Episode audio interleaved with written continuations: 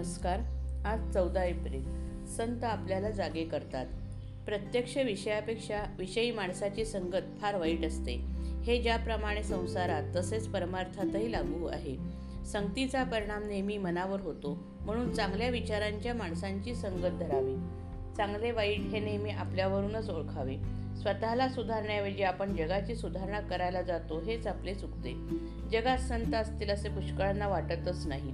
संताला ओळखायला आपल्या अंगी थोडे तरी भगवंताचे प्रेम असायला पाहिजे. आपल्याला आपल्या ध्येयाचा विसर पडला परंतु संतांनी आपल्याला जागे केले. चुकीची वाट चालत असताना अरे तू वाट चुकलास अशी जागृती संतांनी आपल्याला दिली. तेव्हा जिकडे पाठ होती तिकडे आपण तोंड केले आणि पुन्हा चालू लागलो. तर आपण योग्य स्थळी जाऊ. संत आनंदरूप झाल्यावर स्वस्थ बसत नाहीत. ते ज्या लीला करतात त्या जगाच्या कल्याणासाठी असतात. त्यावेळीही ते आपल्याला ते आपल्या मूळच्या आनंदातच असतात. ते स्वस्थ बसत बसलेले दिसले तरी जगाचे कल्याण करीतच असतात. आपण धडपड करून फुकट मरतो. त्यापेक्षा ते स्वस्थ बसून जिवंत राहतात हे केव्हाही चांगलेच होय. संत आनंदरूप झालेले असल्यामुळे त्यांच्या वचनानुसार आपण जाऊया. लोकांना उपदेश करण्यामध्ये संतांचा हेतू एकच असतो. आणि तो हा की जे मला कळले आहे ते लोकांना कळून लोक सुखी होऊ द्या.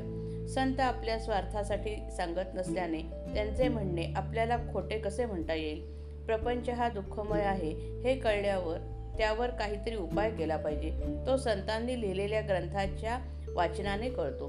त्या ग्रंथात सांगितलेले आपण करावे. आपण ग्रंथांमध्ये जे वाचतो ते जर आचरणात आणले नाही तर त्या वाचनाचा उपयोग नाही.